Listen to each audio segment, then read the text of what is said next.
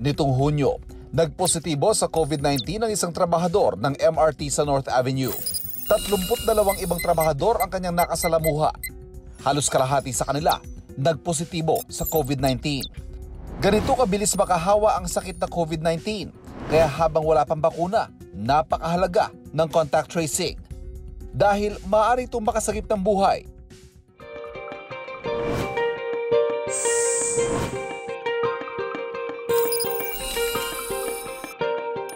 Gaano kabilis ang contact tracing sa Pilipinas?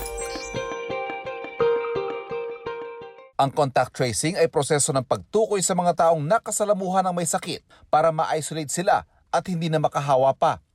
Sa tulong nito, maaaring matigil ang pagkalat ng virus. Hindi bago ang solusyong ito. Nung lumitaw muli ang bubonic plague noong nakaraang siglo, ginamitan ito ng contact tracing. Malaki rin ang papel nito sa pagmapa ng mga virus tulad ng HIV, bird flu, at pagsugpo sa Ebola sa West Africa noong 2014. Ito rin ang susi sa tagumpay ng mga bansa tulad ng Vietnam, South Korea, at New Zealand sa kanilang laban sa COVID-19. May 3 hakbang ang contact tracing. Una, ang pagtukoy sa taong maaring may COVID-19 o nagpositibo na.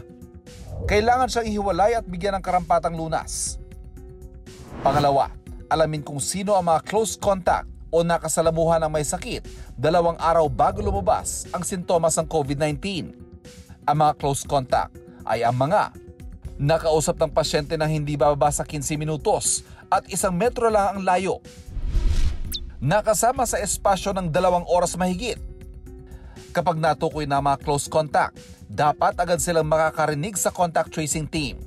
Sasailalim ang mga close contact sa mabusising interview para punan ng close contact profile form. Pangatlo, kung mayroong sintomas ng COVID-19 ang mga close contact, dapat agad silang ihiwalay. Sa mga walang sintomas naman, kailangan silang mag-quarantine at obserbahan ng 14 na araw. Sa lahat ng ito, dapat nagagawa sa loob ng 2 araw mula nang matukoy ang taong posibleng may COVID-19 o nagpositibo na. Ngunit ayon sa World Health Organization o WHO, mabagal ang contact tracing sa Pilipinas. Madalas daw kasi, hinihintay pang makuha ang resulta ng COVID-19 test na inaabot pa ng ilang araw o minsan linggo bago simulan ang contact tracing. Mismong ang senadora si Sonny Angara, naranasan ito. Halos 1 buwan ang inabot bago siya nakatanggap ng tawag mula sa isang contact tracer. At ang iba, hindi natawagan tulad ng journalist na si Howie Severino. Kulang rin ang mga contact tracer sa bansa. Rekomendasyon ng WHO, isang contact tracer sa kada 800 tao. Para sa mahigit 100 milyon na populasyon ng Pilipinas, kailangan natin ng 135,000 na contact tracer. Ngunit sa ngayon, mahigit 50,000 pa lang ang meron tayo.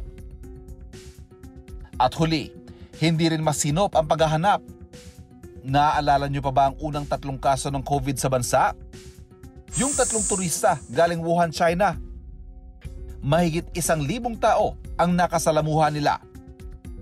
Pero halos kalahati lang ang na-interview at naobserbahan. 61 ang nagpakita ng sintomas ng COVID-19. Ang unang kaso naman ng local transmission o Pinoy na nagkasakit kahit hindi bumiyahe. Si patient number 5 na pumunta sa prayer room sa Green Hills Shopping Center. Hindi rin natukoy kung saan siya maaring nahawa hanggang sa pumanaw na. Kung nakikita nila na mabagal, rekomendasyon nila yan, komento nila yan, at iti-take note natin yan. Ang contact tracing natin, we can generally say na nag-i-improve siya, lalong-lalo na nung nagkaroon na tayo ng partnership with the DILG para isagawa ito sa iba't ibang lugar dito sa ating bansa. Kung matatandaan mo dati, ang Department of Health, kami lang talaga ang gumagawa niyan, together of course with the local health officials. Pero napagkasunduan at napag-agrihan through the Inter-Agency Task Force na ang DILG na ay kasama na sa mamumuno dito sa contact tracing activities. Ngunit may mga lugar kung saan matagumpay ang contact tracing. Sa Baguio City, mababa ang kaso ng COVID-19 sa tulong ng kakaibang pag-atake nila sa hamong ito. Una, Hindi na hinihintay pa ang resulta ng COVID-19 test bago simula ng contact tracing. At ang mga close contact na nakitaan na ng sintomas, binibigyan ng Rapid Diagnostic Test o RDT. Pangalawa, ang mga contact tracer sa Baguio, magkatambal na health worker at pulis. Mahigit 20 pulis ang tumutulong sa contact tracing sa Baguio. Paramedical person and the policeman, magkaibang skills nila eh. Pag sa policeman, I guess they are better when it comes to investigation, mga ganon. So it comes in handy also, and their cognitive skills. For us kasi sa health, medyo yung compassionate yung pag-interview din namin, mga ganyan. So we have other skills, but combined together, nakakatulong talaga. 2 barangay health centers ang pinamumunuan ni Dr. Helen Colwan sa Baguio City. 10 lang ang kanyang contact tracers, 6 sa barangay Engineers Hill at 4 sa barangay Scout Barrio. Ang mga contact tracer na ito ay sila ring mga nurse at midwife ng health center. The first patients we had was, syempre medyo tuliro at saka hindi rin yata maganda yung experience niya nung nalaman niyang positive siya. May mga katanungan sa kanya na kung ang sagot niya ngayon is this, the following day, pag you have to confirm mga sasabihin niya, medyo nalilihis na sa dating info na binigay niya. So sometimes we have to go back to the patient 2 to 3 times. Lahat ng datos agarang ipinapasok sa kanilang website na napakaayos. Makikita mo pa sa mapa kung nasaan ang mga kumpirmadong kaso. Dagdag pa riyan, ipinasok rin ni Baguio City Mayor Benjamin Magalong ang mga teknolohiyang nagamit niya nung siya'y hepe ng Criminal Investigation and Detection Group o CIDG ng Philippine National Police. Ito yung case management analysis system using a very expensive software. Yun ang ginagamit namin dito. Nakikita namin kagad yung gaps, na yung kakulangan ng aming contact tracer na address kagad namin, yung mga gaps, lalo-lalo na sa link diagram. Kaya nasusundan namin talaga yung mga contacts nung contact. Pero uli kaming ginagamit na bagong technology, yung GIS naman, para sa geospatial analysis. Ang agarang pagsasagawa ng contact tracing sa Baguio, mukhang nagiging influencer na sa ibang lugar. Nitong Hunyo, nag-anunsyong IATF na nag-ahanap sila ng mahigit 80,000 pang contact tracer. Pwede mag-apply ang mga graduate o kahit hindi pa tapos sa nursing, medtech at iba pang medical profession katulad ng midwifery.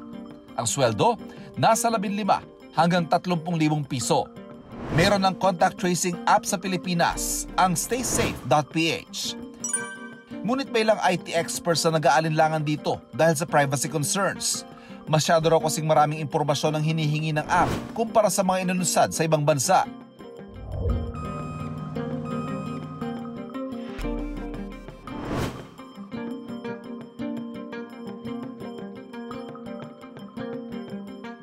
Samantala, ang ilang mga nagbukas sa establishmento, naglagay na ng mga QR code para makatulong sa contact tracing.